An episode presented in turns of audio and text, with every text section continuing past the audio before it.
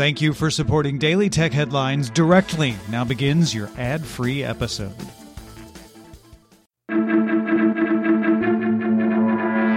These are the Daily Tech Headlines for Thursday, November 10th, 2022.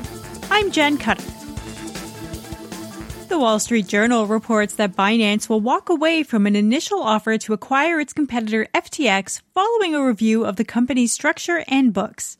In a statement, Binance said, our hope was to be able to support FTX's customers to provide liquidity, but the issues are beyond our control or ability to help.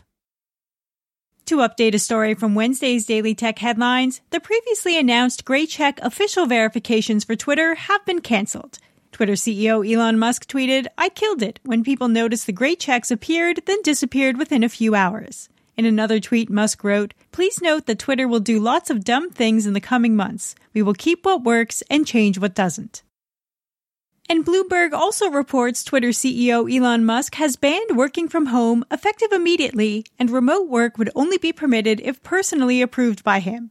This is the first email to staff since the announced layoffs, and employees are expected to be in the office a minimum of 40 hours per week. This is in stark contrast to Twitter co-founder and former CEO Jack Dorsey, who announced staff could work from home forever during the early months of the pandemic in May 2020.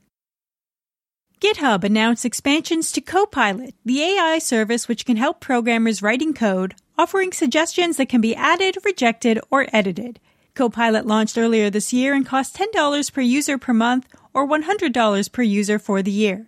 GitHub is now launching Copilot for Business, which allows teams of programmers to use the service. The company also introduced Hey GitHub, which adds voice controls for Copilot.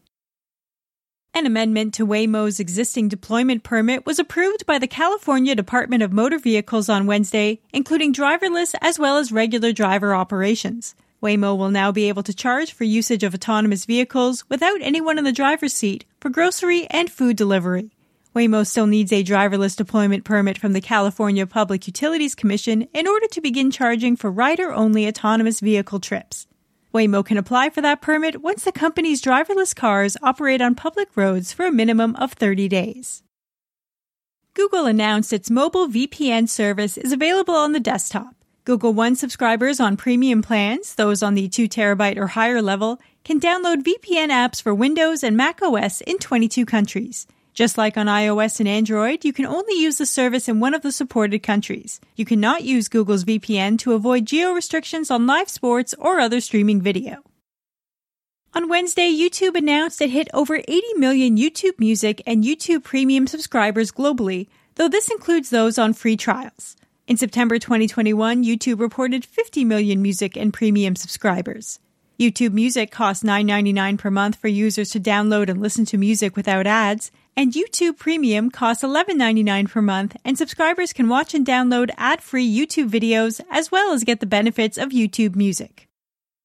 Bloomberg reports Apple placed time restrictions on AirDrop in China following widespread use of the feature in protest to share images opposing the Chinese government. The Everyone option in AirDrop, a wireless file sharing feature, is limited to 10 minutes, and after the limit, the sharing will switch back to contacts only.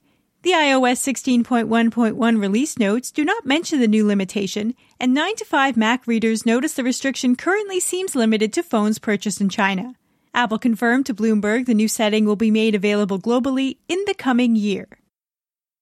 The ability to add State ID to Apple wallets was first announced in 2021, delayed until 2022, and only some of the U.S. states that initially signed on have implemented it. Arizona and Maryland were the first two to launch, and Colorado just joined the program. A Colorado driver's license or state ID can now be added to the wallet app on an iPhone or Apple Watch and can also be used at select TSA checkpoints at some airports. Back in September, Google announced the Stadia streaming service would be shutting down, and now the refund process has begun for affected users. The refunds will be handled by an automated system and includes purchases like hardware, games, and DLC. Most refunds are expected to be complete by the server shutdown date of January 18, 2023. Microsoft said iCloud Photos integration is rolling out for the Photos app in Windows 11 and will be available to all users by the end of November. In Windows 11, users will have to update the Photos app and install the iCloud for Windows app from the Microsoft Store. Once signed in, photos or libraries can be selected to automatically sync with the Photos app. And if you're stoked for the World Cup and get around using Waze, you're in luck since the company added the ability to get directions in the style of a match commentator. Waze users in Brazil can even access Drive with Luva de Pedreiro option, a sports influencer with over 20 million followers. The option the rest of the world gets involves more basic football commentary like take the first exit, then it's onward to glory, as well as hazard reported ahead, getting through that defense could prove tricky. Waze also added football car icons, and moods can be set to any of the 32 competing countries. For more discussion on the tech news of the day, subscribe to the Daily Tech News Show at dailytechnewsshow.com, where you can also find the show notes and links to every headline. Please remember to rate and review Daily Tech Headlines on your podcast service of choice. From everyone here at Daily Tech Headlines, thanks for listening.